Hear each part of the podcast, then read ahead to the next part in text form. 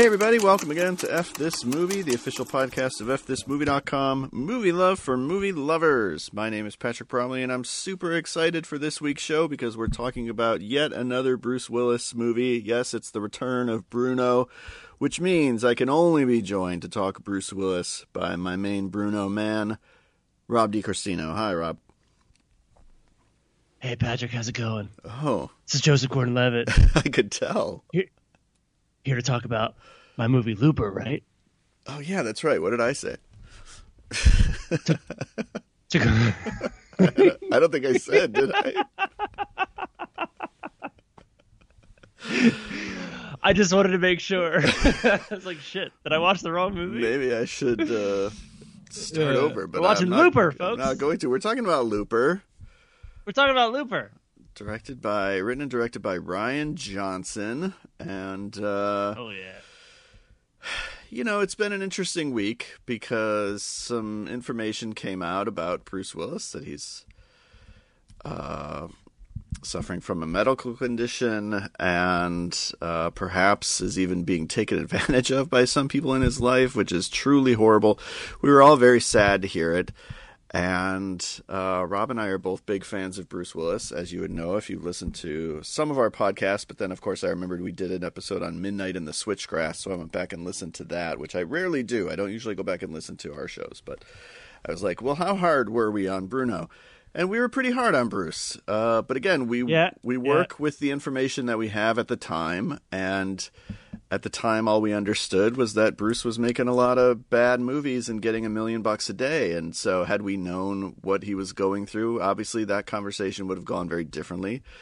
I apologize for my part in it. I'm sure you apologize for your part in it. But at the same time, you know, it's like we can only try to do better. Yeah, everybody's kind of doing this round this week where it's like, look, we love Bruce Willis. We were hard on him, but that's what we do. You know what I mean? That's Right. that's what you do. You it's tough love, you know. And so we want to see him do great things.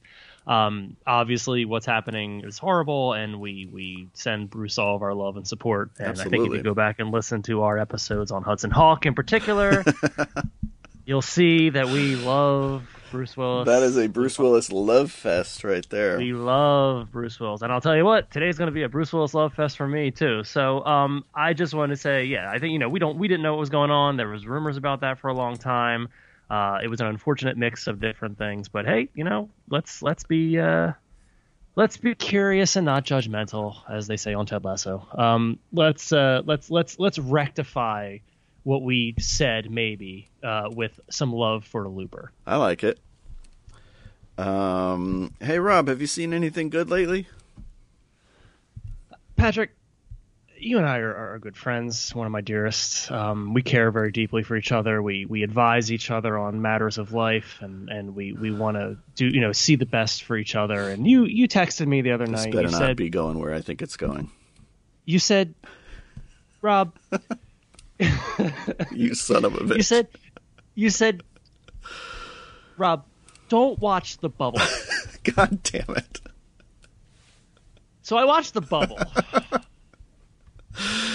Listen, we don't know what Judd Apatow's going through. Maybe there's something going on behind the scenes that we don't know about. But we have to be able to talk about the bubble as a movie. That's not a fucking excuse, Patrick. This movie is shit. It is it is my new least favorite movie of the year. Patrick, did you know? I don't know if you know this. Yeah. rich and famous people they had a really hard time with covid Sure. they were locked in hotel rooms they didn't know if the million dollar movie they were making was going to be finished on time um, there was frequent infighting over tiktoks um, Oh boy. So so so the the bubble sucks. Um, and and and i don't know like like i mean it's not fun to talk like we you know it's, we're not we're not a clickbait podcast. We're not like oh did you know? Like it's not it's not interesting to talk about why the bubble sucks. But it's one of those things where it's just like it's a movie that knows better. Like it, it, it, it frequently tells you throughout the movie like we know we're famous people and we're making fun of how egotistical and self-involved we are. But that doesn't make the movie like Right. The movie is still incredibly self-involved and smug and i don't know i just i i uh, i should have taken your advice Well, at least it's self-involved and smug for over 2 hours. the really good thing about it is that there's no real like driving narrative. There's no, No. there's no really no real propulsion. Um, characters are sort of vaguely sketched as sort of archetypes that don't really have any redeeming value.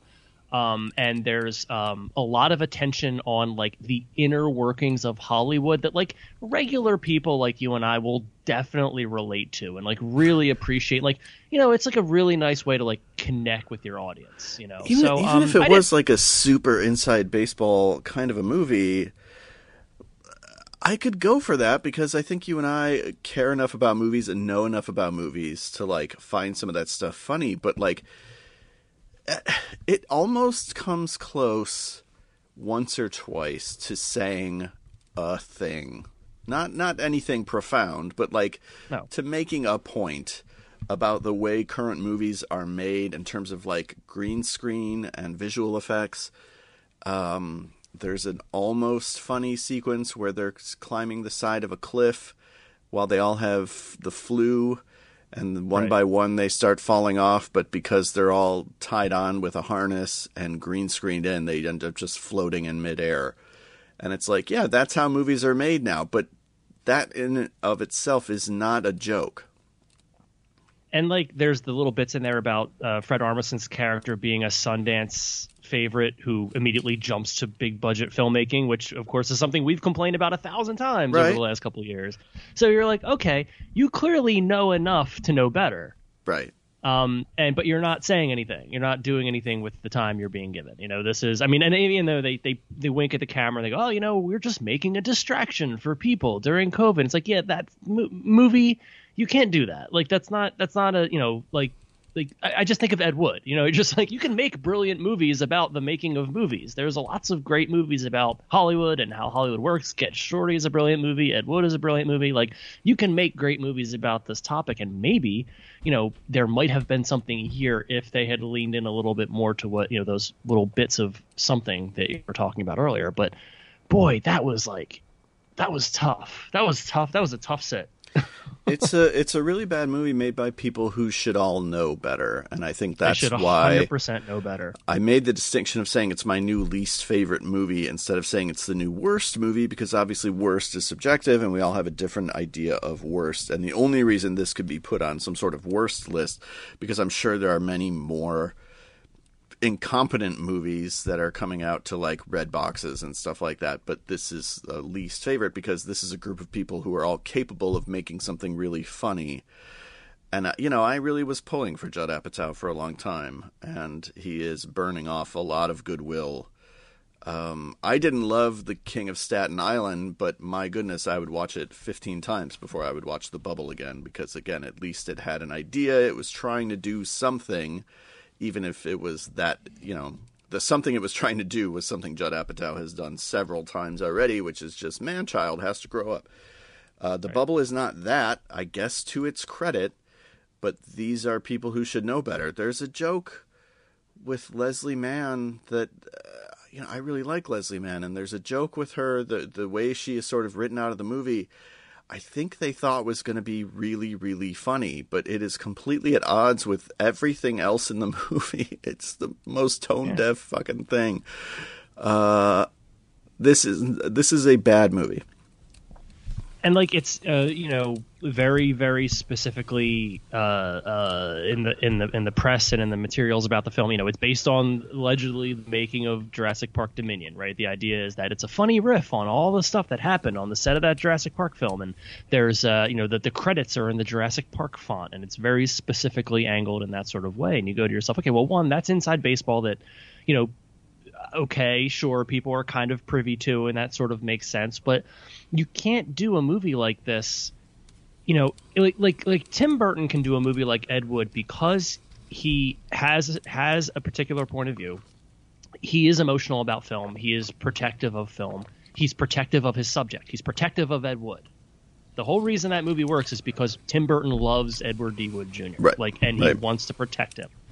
And this movie is is in a in a similar arena, but it's Judd Apatow doing his Judd Apatow thing and going, look, we're just gonna run the camera and just you just do it, just riff, man. Like, just go. And you hear Apatow talk like, I love actors. Like, I love just let them all do their thing. But if everybody is doing their thing, then no one is doing anything. like, you know what I mean? Like, and that's and that's the problem with these Apatow films now is that you know they're always they've always been bloated. They've always been this. They've always been that. We've had these same complaints about Apatow for the longest time. But he, this one is the first one where like I, I it's completely rudderless. Like yeah. I, I, just I really I, you know what I mean. Like there's no even Staten Island has that Pete Davidson thing where like I can't stand Pete Davidson. I don't understand this Pete Davidson thing. I don't get it.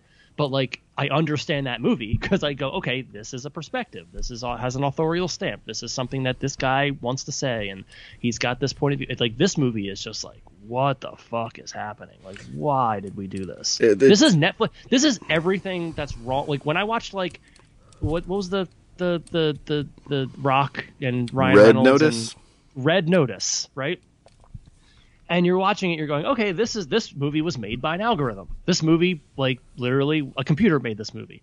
It's the same thing with this. Where it's yeah. like, is this is is this the platonic ideal of a Netflix film? Like where it's just like this this is Netflix running an algorithm and just like ba- this movie is based on what the majority of Netflix users have watched over the last two years. This is what we produce. This is what comes out. It's like those. It's like one of those uh, things you see online where it's like we got we we read all the uh, we fed all the Harry Potter movies into a into a computer and had them write a script and this is what it came out with. That's that's this movie.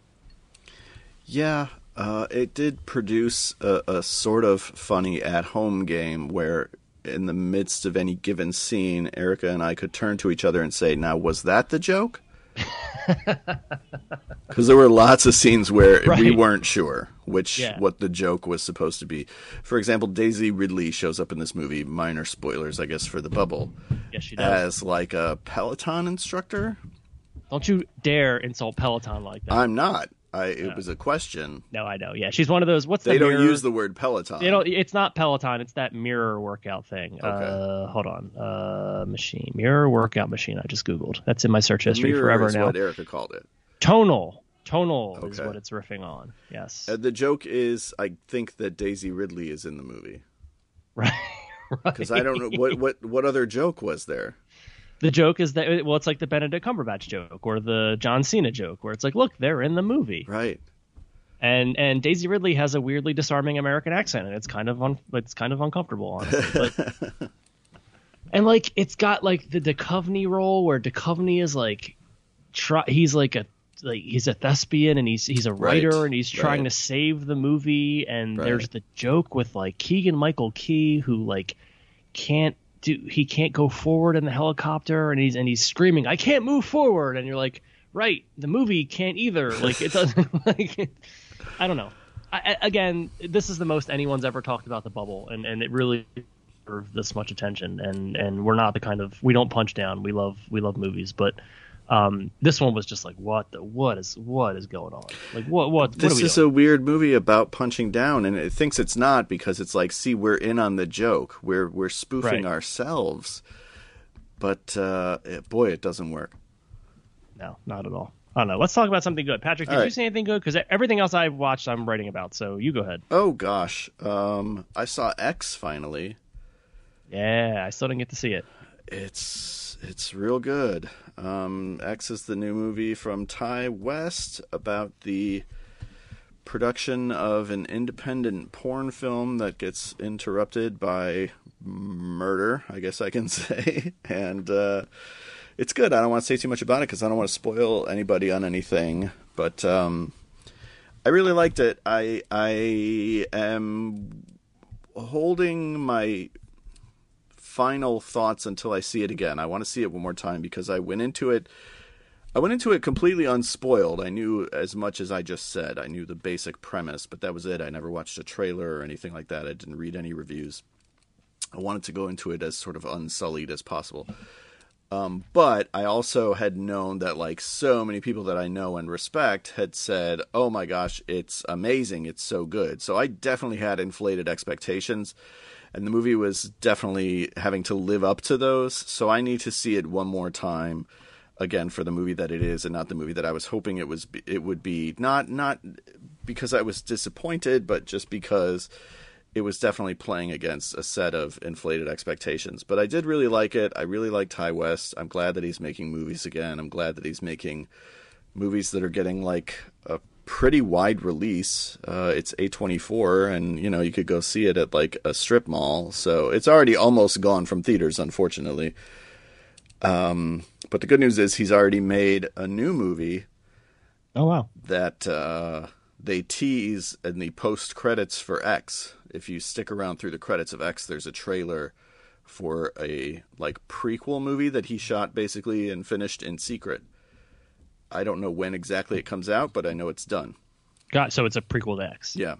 Got it. Okay. Yeah. No, I've not. I did not get to go. Um, there was a, a, press screening. I did not get to go to it. Um, I've been trying to see if I can finagle my way into like a link for it or something. It hasn't worked yet, but I would love to see it. I, am hoping maybe over spring break I'll get to go if it's still in theaters. If you can still find it in theaters, I recommend yeah. going. If not, um, I do believe that it's out on digital and Blu-ray in May, so you don't have to wait okay. super long not too bad. Yeah, I love, I love, you know, I'm not as big of a Ti West guy as you are, but I do love Mia Goth. I loved her in Suspiria, um, the the, the Suspiria remake. And is that uh, what I know her from? Because I wasn't yeah, sure. Okay. Yeah, she's she's the she's the sort of co-lead in. Well, it's not co-lead. She's the I, I would say the most prominent female supporting role, um, outside of Tilda in uh, the Suspiria remake. Right. Which, okay.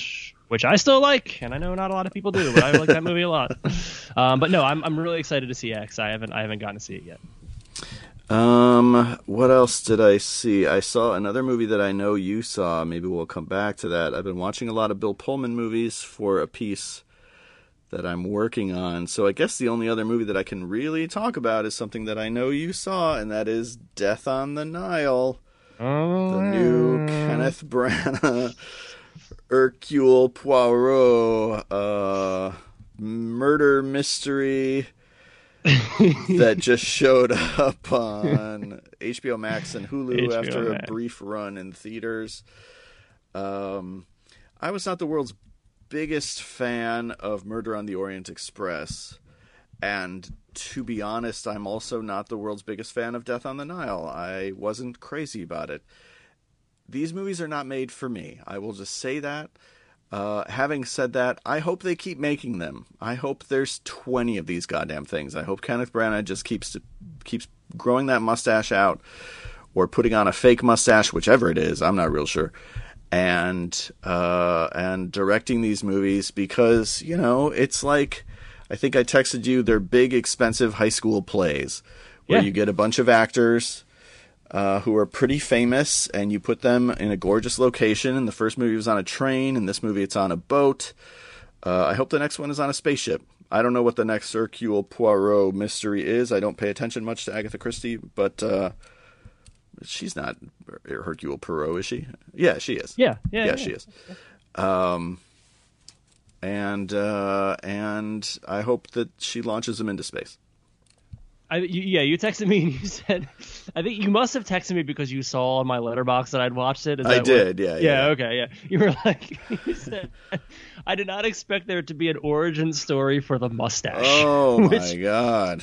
No spoilers for Death on the Nile, but if you watch that movie, that the first opening sequence is this very dramatic World War One battle scene that essentially serves as a as a as an origin story for Hercule Poirot's mustache um, which is is fine. Like again, like I, oh, it's it, not fine. It's no, it's fine because this movie is, as you said, a gigantic high school play. Like it, it is just it is so goofy and and and I think we were talking back and forth about it, and it's like you know, we I, I, don't know if we love Kenneth Branagh, but I think we respect Kenneth Branagh, right? I mean, you know, he's Kenneth Branagh. He he's acts, he acts, he directs. He's a thespian. Like sure, he's an sure, Academy Award winner. He's an Academy Award winner for Belfast because sure, I guess.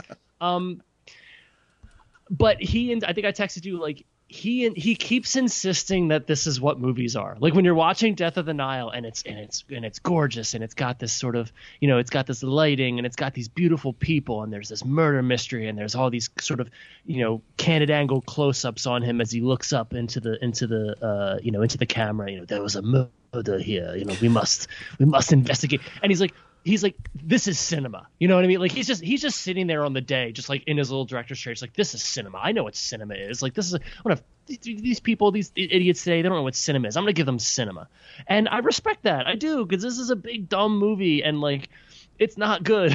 But it's like as you said it's like i hope they keep making them because it's it's it's it's like it is not something that we you know we complain all the time about IP and obviously this is also IP Yeah. but it's not it's not IP the way Spider-Man is IP Right. like Agatha Right. Christie is not the same kind of IP Right. um and and it is it is it is so goofy and it but it but it I do I do find myself kind of watching it and going like all right well well what's what's she gonna say well what, what did he say oh wait what this is bad like- accent is this person going to use? exactly it's kind of like wait what are we doing here what's going on like where where do we oh okay oh well, I like Rose Leslie well oh well, that scene was bad wait Russell Russell Brand is the doctor okay well Why Well, was that's- Russell Brand the doctor? What about Russell Brand? Yeah. Was Kenneth Branagh like he's the perfect guy, and he's fine in the movie. It's not that he's Yeah, bad in the movie, fine, but yeah. it's and and I guess to his credit, there's nothing of his Russell Brand energy on display. No he's very subdued But that's why I don't understand how he was cast. What was it about him that Well- made Kenneth Branagh say, "Well, I got to have that guy"? You know. It's like, well, Annette Bening has some painting to do, and I guess that's interesting. You know, like I don't know. I just. Everybody's it, getting like, work. That's why I hope they keep making these movies because a lot of like adult actors are getting work, and I appreciate that. They don't have really parts to play; they just have accents to do. Yeah, And I just kept thinking of the episode of The Office where they do the murder mystery dinner, because that's what this feels like. Je- Jenna Just- Fischer's holding finger guns at everybody. right? Yes, and someone's Yeah. playing like big Mama Juju, and Michael Scott is Hercule Poirot, and uh, it's just ridiculous. Yeah, we just not talked in about the best way. We just talked about you know uh, uh, I've already forgotten the name of the movie. The, bubble, baby, The, the bubble being completely rudderless. This one has a strong rudder, a literal rudder. and it's going in no direction at all. like it's It takes an hour for the death takes- on the Nile. Yeah. But but again, as I said before about it's like Branagh's a director, man. He's just like I'm a director and I'm directing this movie. This is a movie. You're gonna watch it. I'm like, all right, I guess I'm gonna watch it. You know, like again, like I'm I'm held hostage by this movie, and it's not gonna let me go until I discover who committed the death on the Nile. I hope they keep making more of them. I'll watch every one of them on HBO Max. I uh, can't promise that I will, but I hope that with they're my- there for me to skip past. paid subscription. I will definitely watch it. I think the Batman's uh, like the, what's going to end up happening is the Batman is going to show up on HBO Max before I've gotten a chance to go see it, and that's going to be a bummer. Still haven't seen the Batman. I still, I just now have You've been over- busy. Yeah, Yeah, I was gonna say you've been kind of busy. I raced out to see X before I was really feeling 100% better because I was like, this thing's going to be gone from theaters Yeah. if I wait until I'm all the way recovered. I figured I had a little more time with the Batman. You got time for the Batman. You'll Yeah. be fine. But that means I haven't been able to watch the reserved seating video yet because you guys are all spoilery on there. I actually think in the final version of that we don't really spoil very much. Oh, well, so, I'll watch it. Yeah, I think you're probably fine. Um, anything else we need to talk about? I don't think so. Uh, I think we just need to talk about uh, Bruno. I think we need to get into. Uh, we need to catch a little excitement. Let's talk Looper from 2012. Rian Johnson's follow up. This was sort of his his big studio debut. Uh, I mean, Brothers Bloom was a studio movie, but it was more of like a studio indie. And so Looper is kind of his big studio debut, working with movie stars and uh, like Bruce Willis. And this is ultimately the movie that leads to him getting uh, the Star Wars movie. Yeah. I'm not familiar with that Star Wars movie. I don't know. did he? Did he? Did he make a Star Wars movie? I'll Was tell that- you what. I only got one one tweet that was like, just keep him away from Star Wars because I tweeted out something about Looper and how good it is, Yeah. And I only got one person saying like, just keep him away from Star Wars, which is bananas to me because I do think like I know you're a, a giant uh, Last Jedi fan, Yep. and I am too. It's probably my second favorite Star Wars movie Sure. after Empire Strikes Back. I think, right? Sure. Yeah. I don't know. I Uh, mean, that's up to you, buddy. I don't know. yeah, I'm, well, I'm trying to remember other Star Wars my third it's my third favorite. I mean, there's there's it's third for me. There's there's there's Empire, and then there's Star Wars, uh, and then there's Last Jedi. yeah, Um, if even if put- if uh, I know Return of the Jedi fans out there are cringing right now, and I love Jedi deeply, um, but uh, if most of the cast of, of Star Wars had anything to do in the back half of Return of the Jedi, it would be a better movie. But um, what I love about the Last Jedi is about it because it's about how being a Star Wars fan is really hard. it sucks. yeah. and a lot of Star Wars is really frustrating to deal with, and and and, and fandom and all those things, and and it's also pretty great. So anyway, I think if we had gotten a better third installment, people might be kinder to Last Jedi. yeah, if we had gotten Duel of the Fates, uh, which Right. is really weird for me to be defending a Chris Terrio film, but uh, I read I, re- I read that script and it wasn't bad. And we talked about that on Last Action Hero. Is that where we talked about that? I think so. Yeah. Okay. So go Yeah, back it's- and listen to that podcast Yeah. or read Rob's article. Yeah, I wrote I wrote a couple. I'm still I'm still working on that. But somebody asked me the other day, "You're gonna do more of those uh, unproduced script uh, columns?" And um, I am. I, there's a couple uh, that I'm actually kind of reading now. So I will I will give I'll do more of those. Thank you for asking. Yeah. Very cool. Um, so Looper is great, and Looper is, You know, to sort of talk about the the the Bruce Willis of it all. Not that we need to start there, but I remember even in 2012 when Looper came out, there being some discussion about like, well, this feels like Bruce Willis is dialed in again. Um, so he was already at a point in his career where maybe he was openly dissatisfied on stuff like Cop Out having nothing to do with his illness, as far as I know. I don't think he was diagnosed as far back as 2012. Um, but uh, he he feels dialed in in a way in Looper that he hadn't maybe in a few previous movies, and then certainly hasn't in many movies since. I know Moonrise Kingdom I think came out after this, and he's great in Moonrise Kingdom. Um, and he's good in other stuff. I'm not saying this is his only good performance in the 2010s, but uh, this is some great Bruce Willis. Is this? I mean, this and Moonrise Kingdom both come out in 2012. Is this the last great Bruce Willis year? For a year, yeah, I would say, because he hasn't even done a ton of studio stuff since then. Um, I mean, he does Glass, Right. but not much. I'm going to pull up He his does IMDb, the he does the Death Wish remake. which I don't hate. I'm Um, talking. I'm trying to think of big Yeah, Bruce Willis, not Redbox, but like big Right, right, right. Bruce Willis studio vehicles. I think. I mean, I was looking at it and I was like, I think this is this and Moonrise Kingdom. I think are the last yeah. great So 2012 might be the last Bruce performances. the last And you year. know- And one of the things that made it so difficult to talk about, you know, in, in terms of uh, our sort of, well, I'll speak for myself, my little mea culpa when it comes to his illness is like his, his you know, his his reputation for a while had kind of been like, look, you, you got to get him. Like if he doesn't care, he's not going to care. Right, And right, right, and right. and he'll do paycheck movies and all that stuff, and he's got this attitude about it. Rian Johnson has nothing. I watched the commentary with uh, for Looper today. Rian Johnson's got nothing but good things to say about him. Um, he doesn't he doesn't speak a lot about him personally, but he does speak a lot about his inventiveness, about that he worked out a lot of his action choreography himself, that he ad libbed a couple of the of the movie's best lines, um, and that he was he was great to work with. So you know, I think I think Rodriguez said Robert Rodriguez said like you know everything he had been told about Willis was that if if he respects you, then he'll give you what he's got, and Right. if he doesn't, then he's gonna cash a paycheck. Um, and it does feel as though I mean I feel like with this and with and with Moonrise Kingdom they're the they're the la- I would just I just rewatched Moonrise Kingdom. I've been on a Wes Anderson kick. Um, and he's he's brilliant in that movie. I mean he's he's a supporting role in that film but he's I mean he's he's wonderful in that movie. Um, Yeah. and he's wonder and he's wonderful in this. He is wonderful in this. Uh, Kevin Smith has kind of talked about it, and I think Adam Riske has codified it a little bit, talking about like his lens test, where on the first day he was asking Kevin Smith about what lens are you using, and Kevin Smith sort of jokingly, self-deprecatingly, is like, "What? I don't know shit about lenses." right And from that point forward, Bruce Willis was like, "All right, fuck this. This is like." A paycheck job. I'm not going to take this seriously because this director doesn't know his shit. And which to be fair is fair sure, I think I think it's fair as an actor. Like Right. I'm not speaking as an actor, but like for an actor, I think that's fair. Yeah. And, and I love Kevin Smith, and Kevin Smith knows I love Kevin Smith, but like that's fair. like, like that's that's not that's. I mean, it's it's it's it, he's, it's kind of a dick move, but it's not an un. You know, an actor an actor is required to give a lot of themselves. You know, it's a very vulnerable profession. You know, so I don't think it's the worst thing in the world. I don't. I, I don't. I actually kind of stand up for Bruno on that one.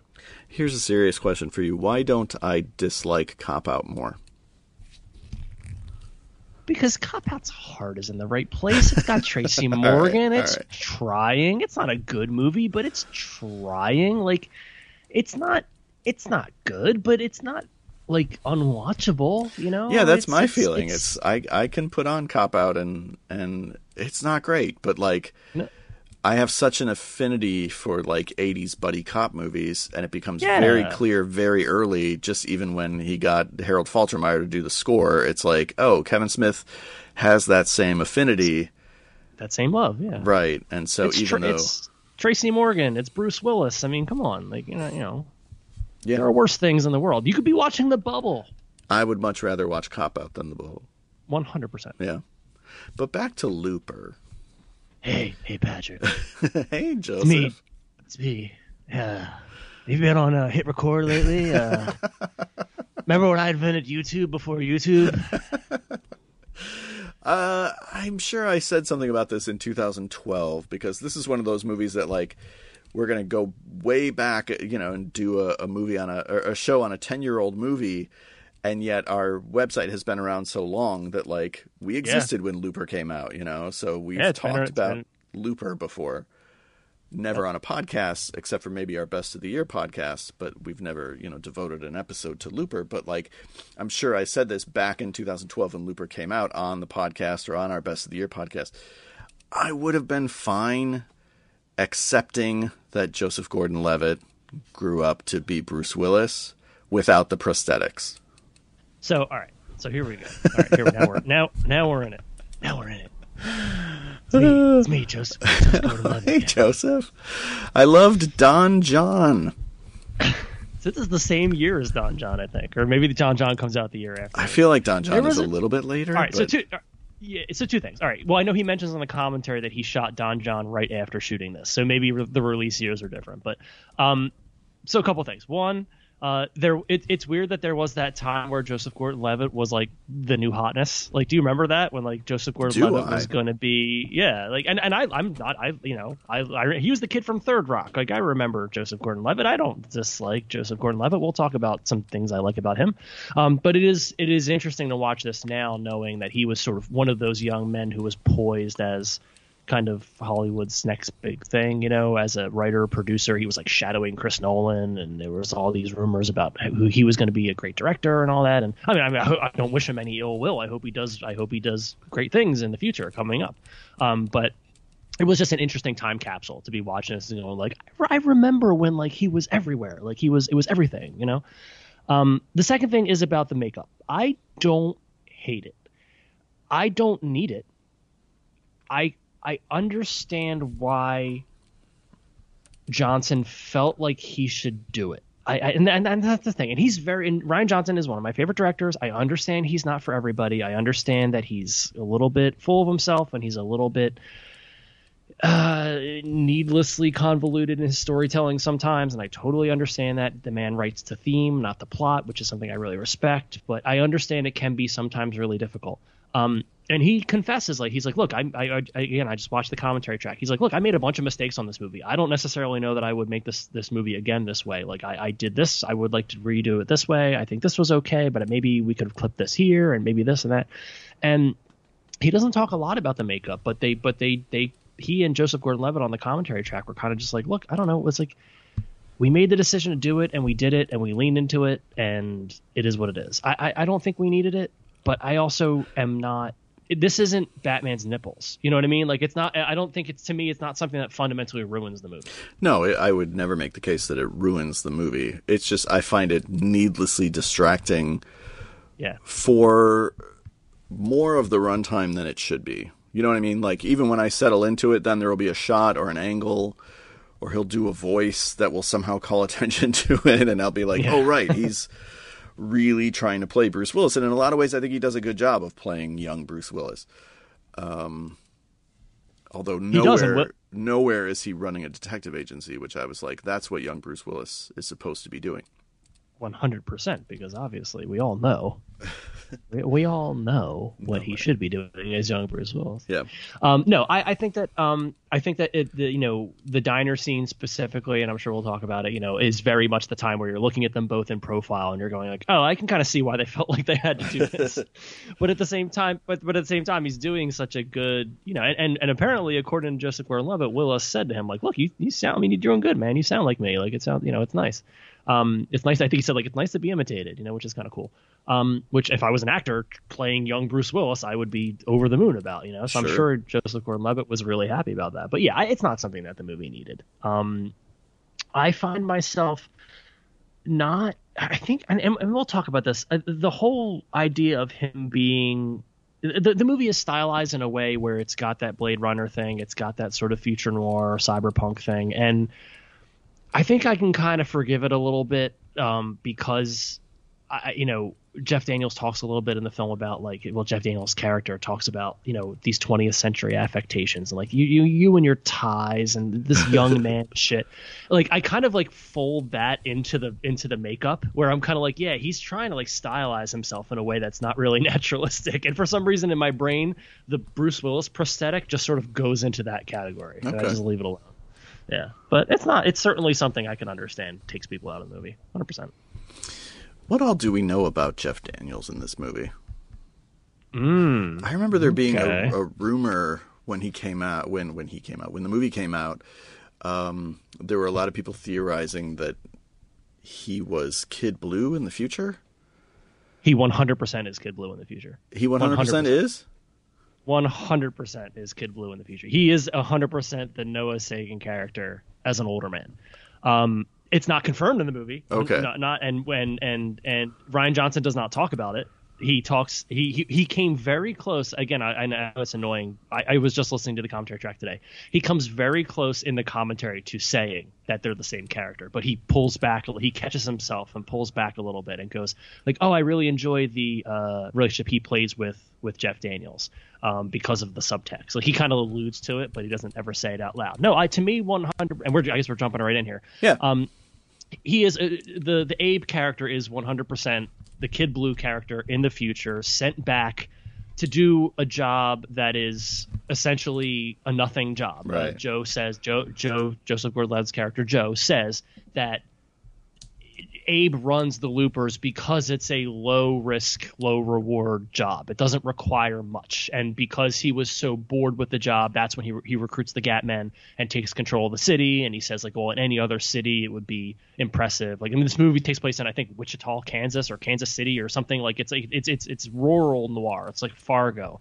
Um, and it is, uh, and he says, like, you know, it's not really that impressive. And to me, considering so much of the movie is about what it's about, it's it's the Kid Blue character is constantly trying to win the affirmation of himself in the future. Mm-hmm. He's angry. Jeff Daniels is angry because he was so worthless, because he fucked everything up, because he was so bad at his job that he got sent back in time to do this useless job, stay out of everybody's way, just run the loopers. It's very easy. It's idiot proof. And he now is forced to confront himself every day. And so much of this movie is about dealing with your younger self. Right. and being like oh my god you are so stupid. Like what is wrong with you? Like it's so much of this movie is just like i just want to go back and punch the 25 year old version of myself in the face. Like i can't believe how dumb you are and so to me knowing how johnson writes he writes the theme and this movie that theme p- fits in with that character. It's never confirmed it's never 100% but to me there's so much more evidence in the in the text sus- to suggest that is the case than not. Okay. that he is that he is you know like constantly critical of kid blue. He is constantly giving him a hard time because like that version of him is the reason he's there it, it's the reason he got sent back in time to live in this place in time that is not you know as as as maybe good or as prosperous as the time he was living in in the future. I mean, there's a lot of stuff about economics in this movie about America versus China. He says, "I'm from the future. Go to China. China's apparently you know China's very prosperous and all that. So maybe he was living in Shanghai the way that Joe does, um, and and got sent to run the loopers because he was so worthless because he's still that kid with the with the you know flipping the revolver around and shooting himself in the foot and I, I just think I think there's so much evidence here to suggest both in the text and in the theme that it's that they're the same character. Yeah, I I don't disagree with you. I just found myself looking for like specific proof like in the scene where they break his hand or whatever he does to his hand. I was waiting for Right. something to happen to Jeff Daniels' hand, and nothing does. So I was like, well, then they can't be the same character, right? But that's or stupid. maybe it was I mean, just yeah well the movie the movie does go out of its way i mean that's what i think is so brilliant about the diner scene is the movie does two very specific things in almost in sequence there's the paul dano sequence where we see right? the direct causal relationship between what happens in the future and what happens in the past. The whole the whole storytelling mechanic of we've got the younger version of yourself. We're going to start cutting off his arms and legs until you return to us. That whole thing which i think is brilliant um, and and and shows that there is a direct connection in that sort of time loopy way that linear time loopy way between the future and the past. Then there's the sort of hazy memory thing that Bruce Willis talks about, where he's like, "Look, the longer we, the longer I'm here, the more like I can remember the things that you do after you do them, but not before." Right. So that's a little wrinkle in the time loop. But what he says is like, "Look, I don't want to talk about it. There's no rules. It's like, right. because and that's Johnson very specifically saying to his audience like this is not a movie about time travel. Yeah. Like that's not what this is. I don't want you to pay attention. I'm going to use those mechanics. I'm going to use those little tropes and stuff as I see fit. But this movie and this is kind of my thesis. This movie is about how little boys lo- love their mommy and they need their mommy. and, and and so much of this movie is just like little boys who just want the love of their mommies. Um and and and that's what he wants you to focus on. So he will use the storytelling tropes of time travel, um, but he's he does not want in any way for us to fixate on them. Yeah, I find sometimes it's hard not to. Uh, Sure. when especially when the movie is calling attention to specific things like that when the movie is saying has a whole sequence devoted to the consequences of the past affect the future you know specifically with the paul dano stuff which is an amazing sequence and Yeah. like i, I And also the also the end of the movie, right the cli- the climax of the film is, is is the same mechanic. Yeah. right um but uh, ultimately it doesn't matter. I mean you know it's like I, I i i'm not somebody who gets bogged down in every once in a while i will try to think about stuff in this movie or in any time travel movie. But wait if we do this doesn't that Right. mean blah, blah, blah, how does that work? Which uh, how many loops has it been? Because there's one where bruce willis lives and one where he dies you know and it's like and then I think of the line in the diner. Anytime I start to do that, Right. I'm like, "Oh, right, it doesn't matter because it's a fucking and- movie." and and young Joe says to him like, "Well, look, you've done this all as me, right? Like, Right. don't you know what's gonna?" And he's kind of like, "Well, yeah, kind of." And then he brings up the point about the wife, which apparently, according to Rian Johnson, the actors actually worked out on the day because they were asking him those questions, and they were like, "All right, well, let's just put that in the movie." The idea of like, "Look, just show me the picture of the girl, I'll avoid her." Like, Right. we can we can fix this right, Right, now right. It's it's it's I, I just won't marry that girl. Show me the picture, like you know. And, but but Bruce refuses to because it's not about that. Right. You know what I mean? It's not about that. It's about something very different. So, um, God, I mean, since we're already talking about it, that diner scene, if, if we're if we're if we're talking about Bruce, uh, his I mean his best moment in this movie is is a, I, I- and I've seen this movie a, a, a billion times. I love this movie. I've watched it so much. The scene where he explains the wife, the moment in the scene, in the diner scene, where he explains his wife to young his younger self, where he looks at her, he looks at his younger self, and he's like, you know, shut your kid mouth and all that stuff. yeah. And he's like, all right, well, who's this girl? Like, blah blah blah, because he remembers himself. He remembers the way he thought about, and he looks at his younger self and he goes, she's gonna save your life Yeah. And and and and he looks at him with this like disdain. And i mean just thinking about it makes me want to cry. Like it's just so profound. Like the, it's it's it's great writing and it's great acting. Like he's so and and again i go i go to this this this thing about like so much of the movie is just like looking at yourself as a younger person. And i don't i don't know. I'm sure it's you know universal. Doesn't matter about gender and stuff like that. But i could just say like thinking of myself like and just wanting to just look at my younger self and say like god just oh you just don't get it yet like what is god you don't get it like i wish i could tell you you know and then so much of this movie is just like he's like you don't understand She's like, she's gonna save your life. She's gonna save your worthless life. Like you don't even understand. And that's so. That's that gravitas that he brings to it. I Yeah. know it's kind of che- cheesy to say it like that, but Willis is so good when he when he doesn't have to say a lot. Like he's he's good at delivering dialogue, obviously, but like so much of it is just the look. So much of it is the looks he gives his younger self, the way he kind of dismisses his behavior. It's like shut, like don't don't like and and and the way he looks at himself you know he looks at himself and he knows like when he's like or, you know are we eating you know in that scene where he, the, the, you know, he looks at the looks at the girl and he, he tells himself like hey you know uh, you wrote Beatrice you know Beatrix on your there's another girl who works there named Jen like there would have been fewer letters so kind of better you know like he's kind of like I don't know maybe it's just because like I'm a teacher or maybe it's because I just I feel that way about myself so much where I'm just like you know idiot like you could have done this a lot differently that Beatrice thing, that Beatrice thing, by the way, is brilliant, and I feel like not enough people give that gag credit. Because I went back and I rewatched the the the uh, Paul Dano thing, and he very specifically names her Beatrix for a reason, because it's it the in the uh, previous version with Paul Dano, it's be at something something street, and so when Bruce Willis pulls his sleeve down and he sees B A, he it cuts back to him rolling his eyes and going like, ah shit, like, they Right. called me. But the the under the movie undercuts that. The movie doesn't draw attention to it. But this on this rewatch, that's something that really stood out to me, where where Johnson is playing a trick on the audience a little bit. And it's like, no, no, no, it's it's okay. It's it's it's you know we're still good. I want you to just meet me at this diner. The the Bruce Willis thing again, you know, we'll we'll talk about him on and off throughout this episode. I'm sure a because he's so instrumental to this movie, and b because of just all of what's come out in the last week or two. Um, you know, I think it's forgotten that he's a really good actor because he's such a good star. And he got onto a star track pretty early. He does in the 90s still do roles where he's acting, whether it's Pulp Fiction or Nobody's Fool with Paul Newman, if you've ever seen that. He doesn't even take a credit in that movie. Like, he just wanted to act.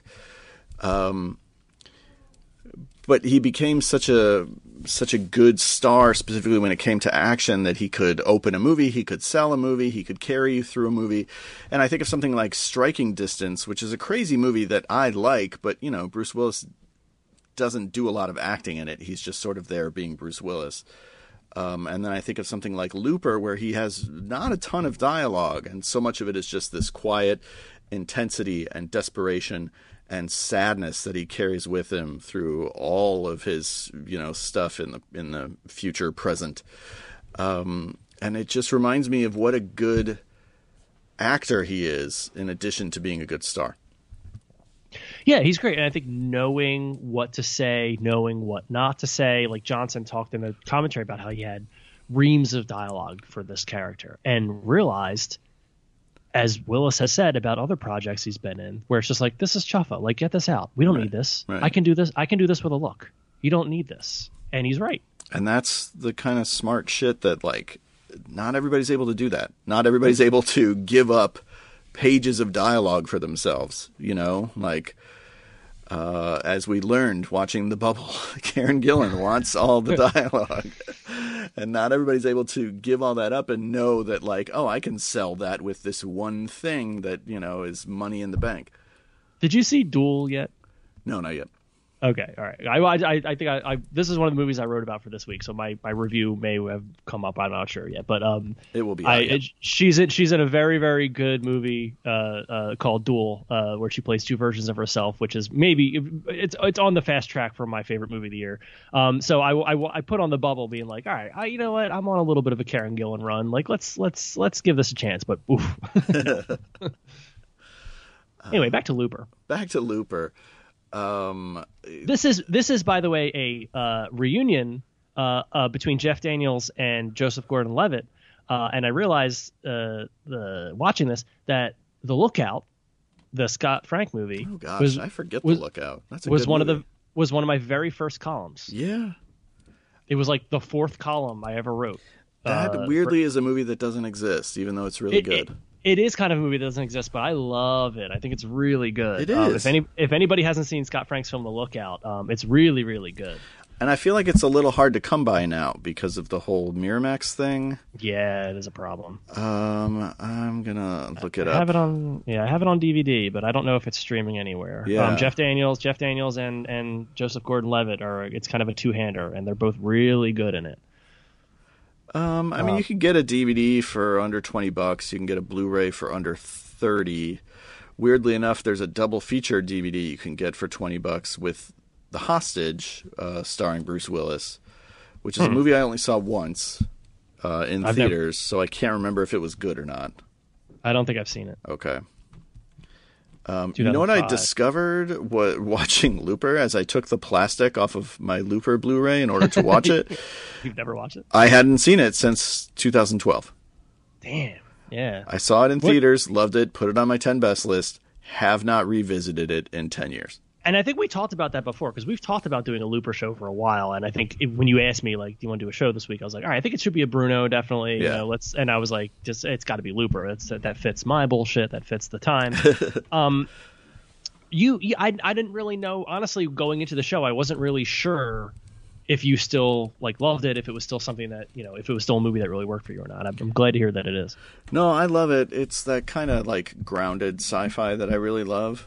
Yeah. Um, and I understand people maybe not having the patience for it because about an hour in, it turns into just this drama on a farm. Turns into the Terminator. There's a whole. There's, we haven't talked about Emily Blunt yet. No. she's brilliant. She's brilliant in this movie. Yeah, but the movie kind of becomes. It's like starts as Blade Runner, then it becomes the Terminator, and then it does all kinds of other things. So it's pretty good. Um, I think at the time there was some pushback that like the whole movie wasn't the first hour, uh, which is weird that there would be pushback against a Rian Johnson movie, and yet here we are. Somehow. I had tweeted out that after I rewatched this movie, or possibly while I was rewatching this movie, that I think Looper is one of the five best science fiction movies of the last 20 years, maybe one of the best three, maybe the best one. And I got lots of, uh, no, it isn't. And I got some, like, I got some. Very astute, astute film Twitter. Uh, I got lots of other suggestions for what the best ones are. Lots of those. Um, oh, lots, lots of, lots of what about? oh, lots well, of what about- about? Yeah. Well, what about? Well, what about? No, I, I've seen those movies. Yeah. I, I, I've seen them. That's. I, I understand what I'm doing. I No had I had other movies in my head, which is why I said top five. I didn't Yeah. immediately come out and say it's the best one because I'm like, no, it could be Ex Machina, it could be Arrival. There are other movies that it could be. I'm not willing to say this is hands down the best one, but it's in the conversation. I think. I don't know what what your feelings are on that. Ex Machina, uh, previous episode. Please. Previous Please episode. go and check out our episode on Arrival never will be an episode. Arrival will never be an episode. I did, I did, I did write a very positive review of Arrival. Yes, Uh, it's a I great not, movie. I have not watched it since. I will Um, not be re- rewatching it. It's too goddamn sad. Yeah, I own it. Uh, I'm very happy to own it on Blu-ray. I'm very happy to have it in the collection, but uh, it'll be a while before you watch that one. Um, wow. no, I, well, I love Looper. Um, I, I would, yeah, I was actually, that was a kind of a superlative. I wasn't even, I didn't see your tweet until just now, so I, um, I wasn't sure that that was okay. I didn't know if I felt qualified to say that, but no, I, I, it's, it's very, very, uh, not many sci-fi movies of the last 20 years can I think of that are in the same rank. Not at all. Uh, top five, 100% for sure, because it does so many things that other yes other sci yeah yes there's there's some Blade Runner in here. There's some anime in here. There's some uh, Terminator in here. There's some Akira. There's some this and that all those things and all those things are true. But you know, it also does so many interesting things. Again, I, mean, I said before, like this movie is about little boys who love their mom, and and and I think it's so much of science fiction is that what if you know what if there was this technology, what if there was that technology, and I love the way the movie, I love the way the movie cuts away, uh, interrupts Joe, and in the opening it was like, time travel has not yet been invented. But 30 years from now, and then he goes to explain that to Emily Blunt, and she's like, "Yeah, you're a looper. I got it. Like I understand." Uh, and there's a whole un. It's, speaking of Kid Blue and whether or not he's Jeff Daniels, there's a whole thing with her character because one of the major unresolved questions of the story is how does she know what loopers are? Um, there's some stuff about maybe Sid's dad is a looper. Maybe there's maybe she's a looper. There's lots of different things that it, it, there's less evidence in the text, so I don't go too far into it because that kind of becomes extra extra textual to me. I don't really I, I don't really care.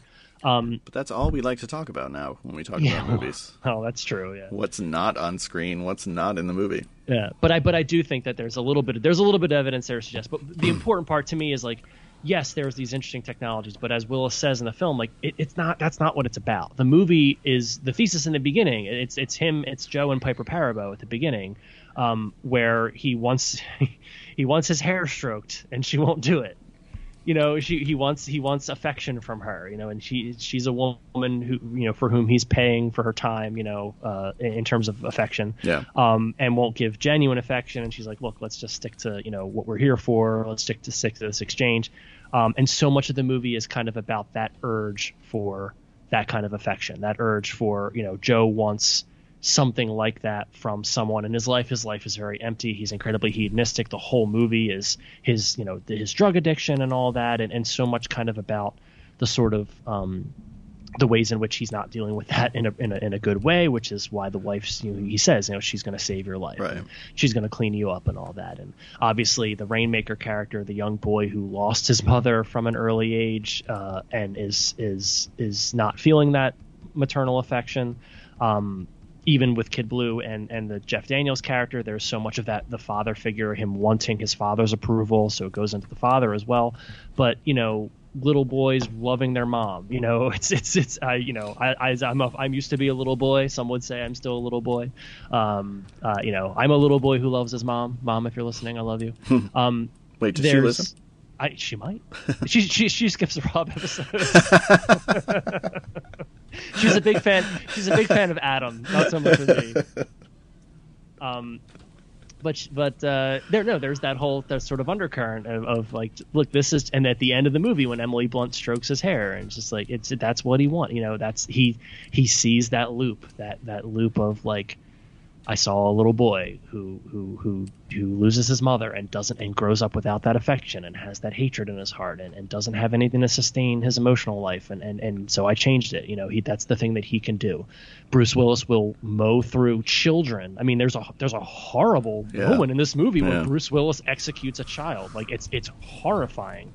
Um, especially considering it's a character that we've invested in and and and and you see the lengths to which he will go for this revenge on this mother figure that I mean it's his wife but also there's an element to which she's a mother figure.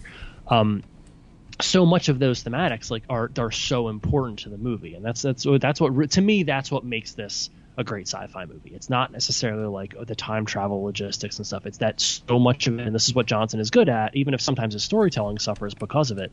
He is his allegiance is to theme. His allegiance is to i'm going to put as much to support this theme as i possibly can in the movie and every character it kind of rotates back to that and that's what i really love about this. Even even i mean even the emily blunt character to an extent you know she's trying to it's kind of unclear about like oh it's the sister or it's my, my sister took care of the son and there's evidence again kind of extra-textual evidence to suggest that maybe she's not really sid's mom but it seems as though she is and there it's got some kind of back and forth about it but still it's that urge for affection it's that urge Right. for like look in these hedonistic times in this time where the world is falling apart and they're doing drugs and all that it's just like i just want somebody to stroke my hair you know That's all Looper is. That's all Looper is. It's about a movie about a dude who wants a lady to stroke his hair. I don't see. I people get all rambunctious about Rian Johnson films. I don't understand it. I don't understand. It's very simple. Piper Last Jedi. Last Jedi is just about how it's hard to be a Star Wars fan. Like these are very simple things. Like Piper Perabo could have fixed everything. Piper Perabo. Well, there's there's there's a theory out there that Piper Perabo and Emily Blunt are the same character, What? which which I don't see, but I can appreciate Looper heads out there who want to push that. How does that work? I don't. I don't. I don't. I don't. I again, this is not. I, I'll, I'll I'll back up the Kid Blue thing. This That is the extra textual beyond me. shit that I'm talking about. Like this doesn't Yeah. make any sense. You can't just say things That about me, a movie. right? You well, that's true. You can't just say things, but yeah, no. With the Kid Blue thing, I think there's lots of evidence in the text. I don't I think agree there's with evidence that. in the text for. for No. I don't think there's evidence for for the other thing. Why wasn't Piper Perabo Um, a bigger star? All I mean, right, I know so this every every Now- week this happens on the show where we Yeah, bring now up we're some now we're googling Piper Perabo. some Hollywood actress and we're like, hey, how come she didn't get a fair shake? And ultimately it comes down to because Hollywood is a horrible place for women and, you know, gives them maybe Yeah. two years. But, you know, you go to like the year 2000 and she has uh, Coyote Ugly, and she's got The Adventures of Rocky and Bullwinkle, and she's got a movie called Lost and Delirious around the same time. So, Coyote Ugly is like, look, she can carry a shitty Jerry Bruckheimer high concept movie where she has to like dance on a bar and play a songwriter. Lost and Delirious is like, look, she can actually act, and I remember Roger Ebert being a big proponent of that movie uh, Rocky and Bullwinkle is just like, look, she can also act opposite. green screen. Um, right. But she seemed like she could do a lot of different things. And then I know she was on that USA show, Covert Affairs, for a couple of seasons. I think I reviewed one season of it, so I've probably seen more of it than I think I have. But like, I wasn't a, a watcher of that show. But uh, when she popped up in Looper, I was just like, "Oh right, why is she? You know, she's she's got her prestige character here, where it's just like she exists for she's one or two scenes. Yeah. She's the thing that like the male character loves, and then she's taken out of the movie. She's not quite fridged the way she is in the Prestige, but it's close. She's pretty fridged, isn't she? Yeah, I guess by the end of the movie she kind of is. Doesn't Bruce Willis end up killing her? Yeah, but it, I mean, it's not. Mm, yeah, it's close. It's not the same story function, but I agree with you. Yes. Okay. I, I just mean it, it's not the inciting incident of the film. Correct. You know I mean? Correct. In that, in that, way. Yeah. That would be if she played his wife in the future. Right. That would be. Right. oh God. um, it just, just made me sad that she didn't have a bigger career. That's all. For sure. Yeah. No. It's and it's, it doesn't look like I was just looking at her IMDb. It doesn't look like there's too much. Um uh, too much of note. Well, because since... I, I just watched Angel Has Fallen a couple of weeks ago, and she pops up as like Gerard Butler's wife, and she has to be like concerned, right? And that's what the kinds of roles she's getting now. And I'm like, hey, I'm old enough to remember when she was leading movies. I'm hoping that she just doesn't need to work. That's what I'm hoping. Yeah, maybe. She, she's got a lot of TV on here. Maybe there's enough residuals where she can just kind of relax, okay. which is nice. I hope so. Um, what do you think I was I was watching this and I was I was thinking of Paul Dano and how Paul Dano will just show up as like a '70s character actor. Like he's got one of those like he he's got that energy. You know what I mean? Yeah. He'll just show up in a movie like this. What do you think of Paul Dano generally? I think Paul Dano always, um, to use a, a, colloquialism of today's youth, I think Paul Dano understands the assignment. Mm. I think Paul Dano, and now I haven't seen um, what was that movie that he directed that you really liked? Wildlife. Wildlife, great movie. I still haven't seen it, so very good. I think there's more to Paul Dano than I have been exposed to. But I think every time Paul Dano shows up in a movie, I think he understands not only his function in the movie, but I think he understands his relationship to the audience. I think Paul yeah. Dano knows that a lot of people have a problem with him, uh, and I think he plays into that a lot of times. Sure. I think even in Looper, and this was before I think Paul Dano was really uh, the punching bag that he has become. Um, but I think even in Looper, he understands a little bit that like there's a subsection of the audience that's really going to enjoy me getting all my limbs and nose cut off. It's true. so, and I haven't seen the Batman, so I don't know anything about his Riddler yet. There's there's too much of him in the Batman. There could have been a little less. Okay. But but I'm yeah, I'm a huge fan of Wildlife, the film that he wrote and directed um, with his wife. Uh, or are they married yet? Um, What's her name? Yeah, I remember uh, you're talking about. Uh, Kazan, right? Yep, uh, Zoe Kazan. Um, Zoe Kazan. Yeah, I think they. I'm not sure if they're married yet. Um, but uh, they wrote and directed, or they wrote that together based on the novel, and um, that that movie is really great. I think you would. I think you would. That might be a, like a you and me like sad like divorce movie, like oh, dad dads, you know that kind of movie. Yeah. Um, but uh, no, he's really good. I, I, definitely agree with you. Like I just, he's just like John Cazale. Like it just, right. it just reminded me, you know what I mean? Just reminded me of like, I'm, you know, he's a character actor, just shows up in this movie and understands that you know he's kind of in good hands with Johnson and stuff like that. And, and that I really enjoyed that quite a bit. I, I liked him a lot in this movie because he's he does have so much of the movie is about like that's the other thing is this this all these questions about like well why would why would like you go online and google like looper logic questions? And there's just all these people online being like well why would the loopers like why do loopers even exist? Doesn't make any sense. So you go back in time and like you, you can kill people but you you can send people back in time but you can't kill people and it's more illegal to do this and it's like no no no no, no. doesn't doesn't matter. You're missing the point. Right.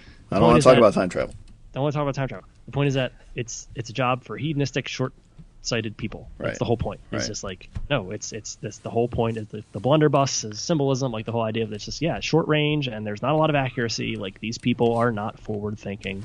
The idea is that they are sort of lost in the kind of whatever sort of economic collapse has happened in the 2040s in America. And it looks like there's maybe sort of I don't know really exactly what happened. The movie's not super clear on it, nor does it really need to be. Um, but it looks like America has fallen into sort of like a like a fallen Soviet state or something like that. Like it's got a lot of that um, texture to it. So it seems like there's a lot of young guys who are aimless and directionless, and that this sort of, you know, plays into that. His character is sort of the the kind of ideal of that kind of character who doesn't think forward, and you know, the idea of letting like, but but still, even those even those sci-fi concepts of like, here's here's the thing where the looper goes back and does this. Okay, but clearly the thing that interests Rian Johnson is the letting your loop run thing. Well, what happens if that doesn't happen? Yeah. What happens if we don't kill him? You know, and that's the what if that I think drives the movie in a much more interesting way than like, you know, straws on the table. You know, thinking about time travel. Um, What, what, are you a fan of the back half of the movie where it moves location? I mean, obviously you are a fan. I know the answer to this question, but I just Yeah. in terms of like it moving the location and kind of taking place on this farm, and it's sort of this three-person drama. I mean, it continues to cut back to Bruce Willis and sort of what he's going through, and some people pay visits to the farm, ill-fated visits. R.I.P. Garrett Dillahunt. Who was great in this? Sure. really good. He's really good. I really like his scene.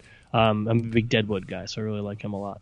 Um, he, uh, yeah, no, the the I I liked it, to me. It's Terminator. It's the same thing. You know, it's that same mix of like pathos and sci-fi, where it's like there is that sort of okay, you're from the future, and the Terminators come back, to, but then there's that whole oh, the relationship between us is what's going to save the future. You know what I mean? And and the, and the, you know Terminator slows down. You know for you know a scene that I may or may not have rewatched over, over again on VHS when I was a kid. Like maybe that one particular part of the VHS tape was a little bit more worn than the other one. I'm not going to say which one or why, but um, no, it's very like it, I think it's very much the same, and I really like Emily Blunt's character in this. I really like the way that it's not. Um, Johnson said in the commentary, like you know, I really didn't want to make this. I didn't want people to think this was a love story between them, and a lot of people misinterpreted this idea. It's not Sarah Connor and and, and Kyle Reese. No, it's not. It's, no. that's not what this is. No. it's it's him seeing himself in these characters. Right. It's him seeing himself in the, the in the uh, Emily Blunt character. It's him seeing, you know, it's that idea of like getting him out of that selfish, like I'm gonna, I'm just worried about me, including old, you know, including Bruce, like the old, like, you know, for all his wisdom and talking about, oh, kid, you don't know anything. Bruce Willis's version of the character is just as selfish. He's just as self-involved. He wants to kill the people who killed his wife, and Right. it's not the same thing as empathy. It's not the same thing as sacrifice. You know what I mean? It's not. It's not as a noble of, of, a thing as he thinks it is. Um, so the whole idea of the Emily Blunt character, him sort of connecting with her, understanding Cid as a kid, understanding where she comes from, that she was a junkie, that she was this, that she was that, that there are these opportunities, um, even if it's not for himself. You know, this is the thing that he can do. You know, uh, frankly, living the rest of his life as uh, after after closing his loop, um, meeting the love of his life, it didn't go well and and it didn't end up with him in the place where he thought because it didn't change him. At the end of the day, he was still the same guy.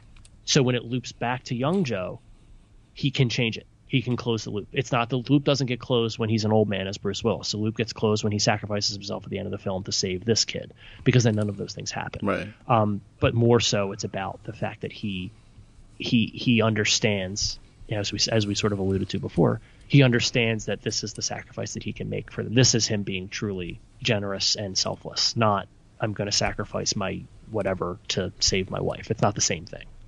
Um, so I'm a big fan of the of the of the, the tonal change in the, in the in the second half. I'm a big fan of the of the farm stuff. I'm a big fan of the the way the movie slows down because it still cuts. We still, by the way, when we get to the farm, we still have Bruce Willis on a roaring rampage of revenge to look forward to. Right. There's and all still, the action said, stuff kicks ass. I mean, yeah, it's all uh, great. st- there's still that scene where he just goes in guns blazing and and kills all, kills all the weird like Amish. right. Uh, yeah, well, no, it, I guess the Amish guys are the the Rainmakers guys in the future, right? Yeah. He just kills all the Gat men, right? Yeah. Or whatever. I love the I love the big hats those guys have. um, We didn't even talk about the the whole China sequence which alongside Yeah. the Paul Dano sequence, I think is arguably one of the best in the movie, if not the best in the movie. Because again, it's all told visually without any dialogue or anything, but it's all here's the the 30 years that Bruce Willis, you know, Right. that Joseph Gordon-Levitt turns into Bruce Willis, and here's what comes of his life before his loop is closed, and uh, it's amazing movie making. the idea that he blows through all of his money and Right. has to go back to you know Right. goes to go back to being a hitman. Um, and and uh, Johnson said that there was a lot of there was a lot more explanation that there was a lot more stuff involving the wife character and and and you know as we alluded to before with Willis, where it's like you don't need this. I can do this with a look. I can do this with a look on my face. I don't. You don't need reams of dialogue about like. Well, she wouldn't accept me because I was a killer, and then I was on drugs, and then she cleaned me out. Like you don't need that. I don't need. We can do this with a scene just looking at the two of us, you know, embracing. We don't need That's- you That's know. so smart, it's- and that's it's brilliant. what I respond to so much in Looper is just how smart it is, and you know all of Rian Johnson's movies, I would say, but it's what I miss. I think a lot of times when I'm watching movies like The Bubble, what I'm missing is like intelligence behind the camera.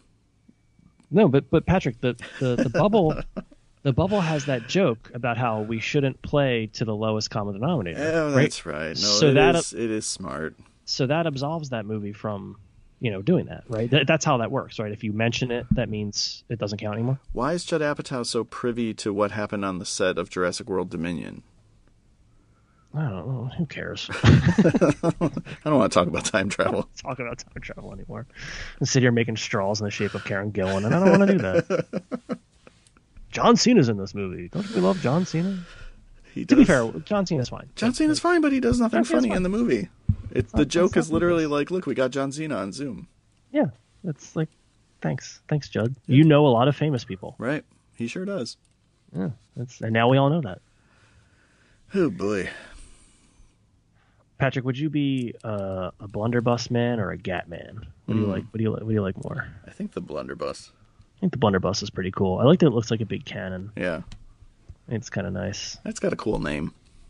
Blunderbuss, which is apparently the name of like a real gun that I don't I don't know anything about guns, so I don't know. No, I don't either, but I remember at the time being like, well, why did he have to make up a name for the gun? And then finding out that, like, no, that's a real, it's like unobtainium. It's like, no, it's, Right. we're making fun of it, but it's a real thing. Yeah, but it's cool though. It's I like the idea. I love Noah Segan's whole thing about the and apparently the him flipping the gun and that that point where he drops it Mm-hmm. when he's trying to show was like allegedly was a real Oh, really? yeah that he actually dropped it. Which like is one of those things where you hear people say that where it's like, oh yeah, no, that was an ad lib, and it's like, no, it wasn't. Like that, there's no way because it fits so firmly into Yeah. like the movie. It's like there's no way that was real. But I, you know, whatever. If they say it's, I'll I'll believe them until I see conflicting evidence.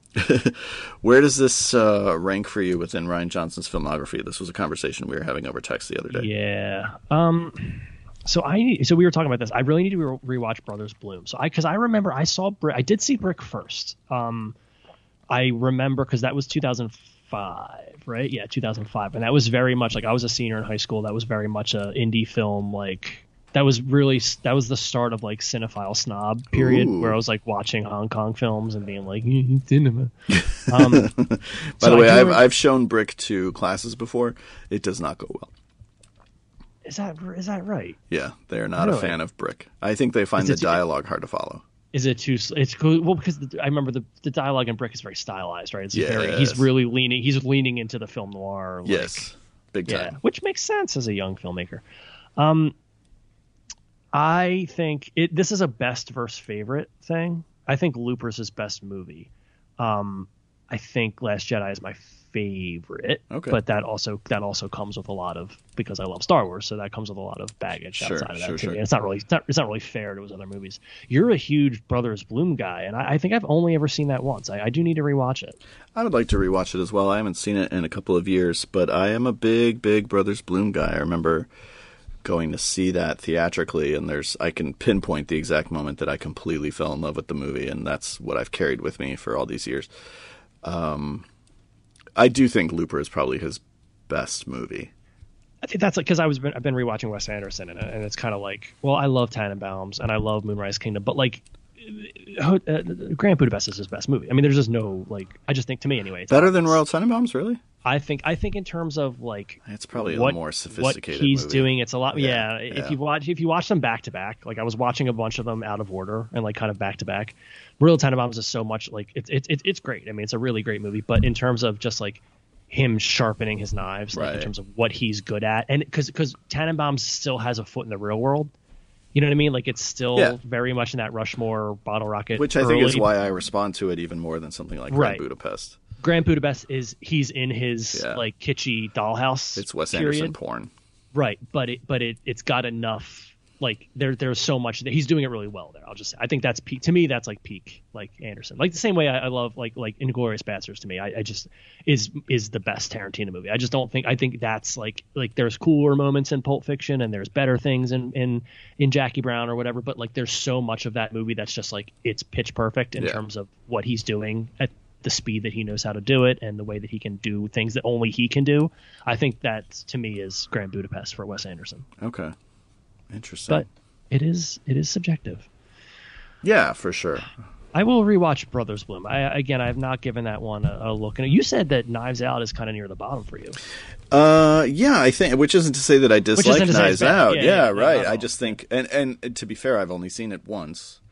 Uh, Although I had only seen Looper once prior to this rewatch, so um, yeah, Knives Out. I think currently, as it stands, is like my least favorite.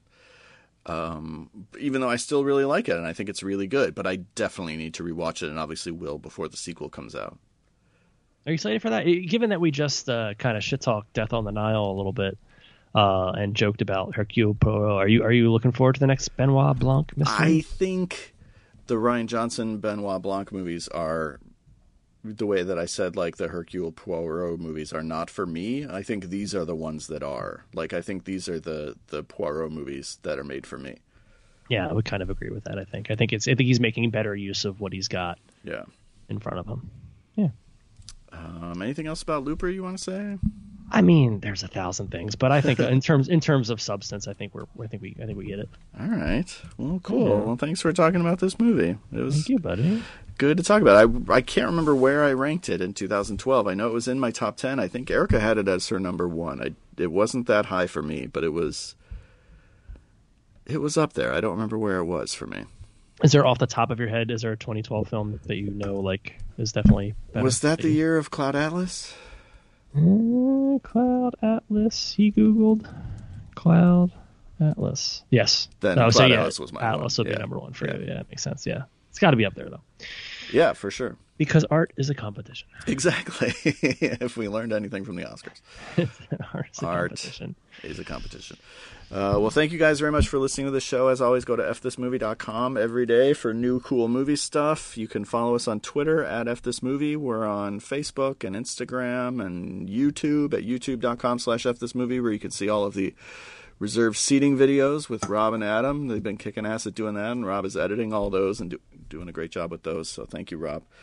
Uh, and you can email us at fthismoviepodcast at gmail.com. Thanks again, Rob. We love you, Bruce Willis.